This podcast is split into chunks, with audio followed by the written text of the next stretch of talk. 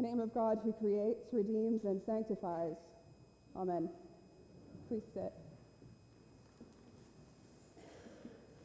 So, with many other exhortations, he proclaimed the good news to the people. Did you hear good news? Was there good news in that gospel? Can you imagine if I started my sermon with, You brood of vipers? I mean, good morning. nice to see you too. Doesn't quite give me the warm and fuzzies. Probably not what you expected to hear two ish weeks before Christmas, right? You brood of vipers, who warned you to flee from the coming wrath? Thanks, John. That's helpful. When I was very, very young, I spent the first year, couple of years of my life um, living with my family on a very big piece of property that had been my grandparents. And in the back of the property, they had run an orchard. So in the summer and in the fall, we always had tons of apples and raspberries and blueberries and all the other things that you might imagine at an orchard. And it was a great place to be a kid and to grow up because you could literally just walk outside and there was all of the fruit of the earth. And towards the front of that orchard was a small-ish tree that I was very fond of because I too was very small. And I could get into it really easily. It was sort of low to the ground. And I remember the day that my dad went out to cut it down. I didn't realize what was happening at first. You know, I was probably four or five. But by the time it was on the ground, I knew what was happening. And I went running out, and I was all upset about it. And calm, sweet man that he was, he sits down on the ground with me. And he says, this tree never gave us any apples. It should have. It had deep, strong roots that went into the ground and pulled the nutrients out of the earth. It was water that came from heaven, sunshine that the leaves take in and turn into energy. It had all of the things it needed to produce fruit, all of them. And we gave it a couple of years. It's taller and older than you, he said. But it never produced any fruit. So it's time for us to take it down. Because those resources it's using could be used by different trees, by different plants, and we could grow something different.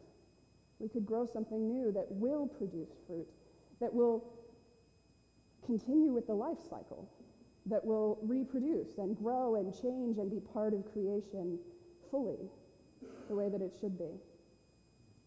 And I'll confess that I didn't like that answer at the time. But it's essentially what John is saying to the people who have come out to see him in the wilderness. Right? We heard a little bit about John in the wilderness last week, and now we get his preaching, his, his aggressive sermon about repentance. He's calling people to go be baptized out there and then to live new lives, to put down the patterns of sin and sadness and isolation that keep them from God and from having meaningful relationships with each other. He's inviting them into a different kind of life, to live more faithfully together. And it doesn't sound like it in the gospel, but that's essentially what he's saying. And he's talking about this phrase that I love about bearing fruit that is worthy of repentance. And people have argued for generations what exactly he meant. So there's no actual right answer to that. But I think if we think about who he is and who he's calling us to be, it's a fair bet that that fruit he wants the people of Israel to bear would be proof of the fact that they had repented and chosen to live a different life. The fruit, the gifts, would be proof of the fact that they had been transformed, that they had chosen to do something new with God. So he's calling them to live this very different kind of life and to bear fruit. And in some ways, he's reminding them that, like the tree, God gives us everything we need to grow and to bear that fruit. We are built to receive God's love. We are filled over and over with God's presence. We're invited to live in the world as people who believe in hope, as people who believe in kindness and goodness. We're invited to bear that fruit in the world that changes everything around us. And in the middle of the gospel, we get that next piece where it's, it's a human piece. Well, John, what about me? What about us? You're telling this to the whole group, so everybody's supposed to do this, but what do I have to do? And the answer to all of those questions is one of balance and justice and fairness. To all of those groups, John says, do your work. Be clear about who you are, take in the gifts that God has given you, and then do the part that you are supposed to do. If you have power and privilege, don't use that against anyone else. Don't take more than you're supposed to. Take in instead what is yours. Do the work you've been given to do and bear good fruit. There's a Christmas carol that, um, that I love very much called Jesus Christ the Apple Tree. Does anybody know that? I know the choir does, so I'm not turning around to look at them. The two main lines in this carol um, call our attention to the fact that Jesus is the best tree in all of creation. The tree of life my soul has seen, laden with fruit and always green. The trees of nature fruitless be compared with Christ, the apple tree. And the invitation of this gospel, even though it's sort of dressed up in difficult words, is to remember that the good news is that Jesus is coming and that he is the tree that feeds all of us. He comes in order to fulfill the promises of the past. The promises we heard, especially at the end of Zephaniah, when God promises to restore the fortunes of the people of Israel, to bring them home, to gather them in. To us, God makes the same promise to bring us home, to gather us in, to restore our fortunes. And so the good news of the gospel is that Jesus is coming to fulfill those promises and to show us how to live in such a way that we too can bear fruit. His fruit changes the whole world, has the capacity to feed the whole world. So he gets to be the most important tree.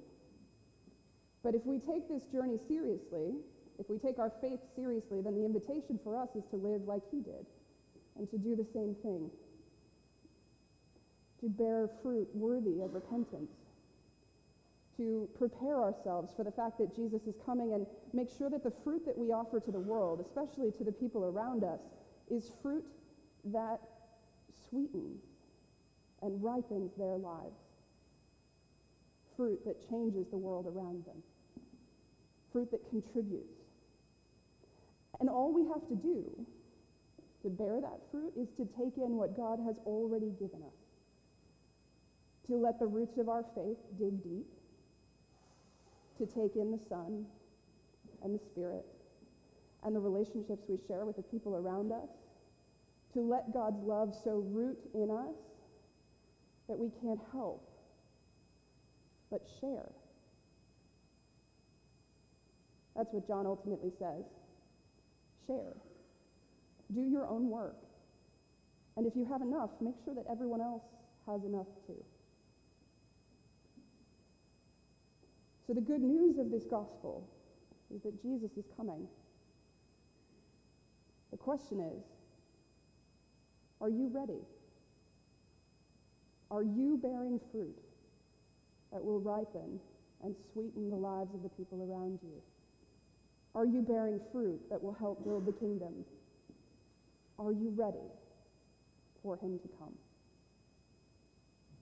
Amen.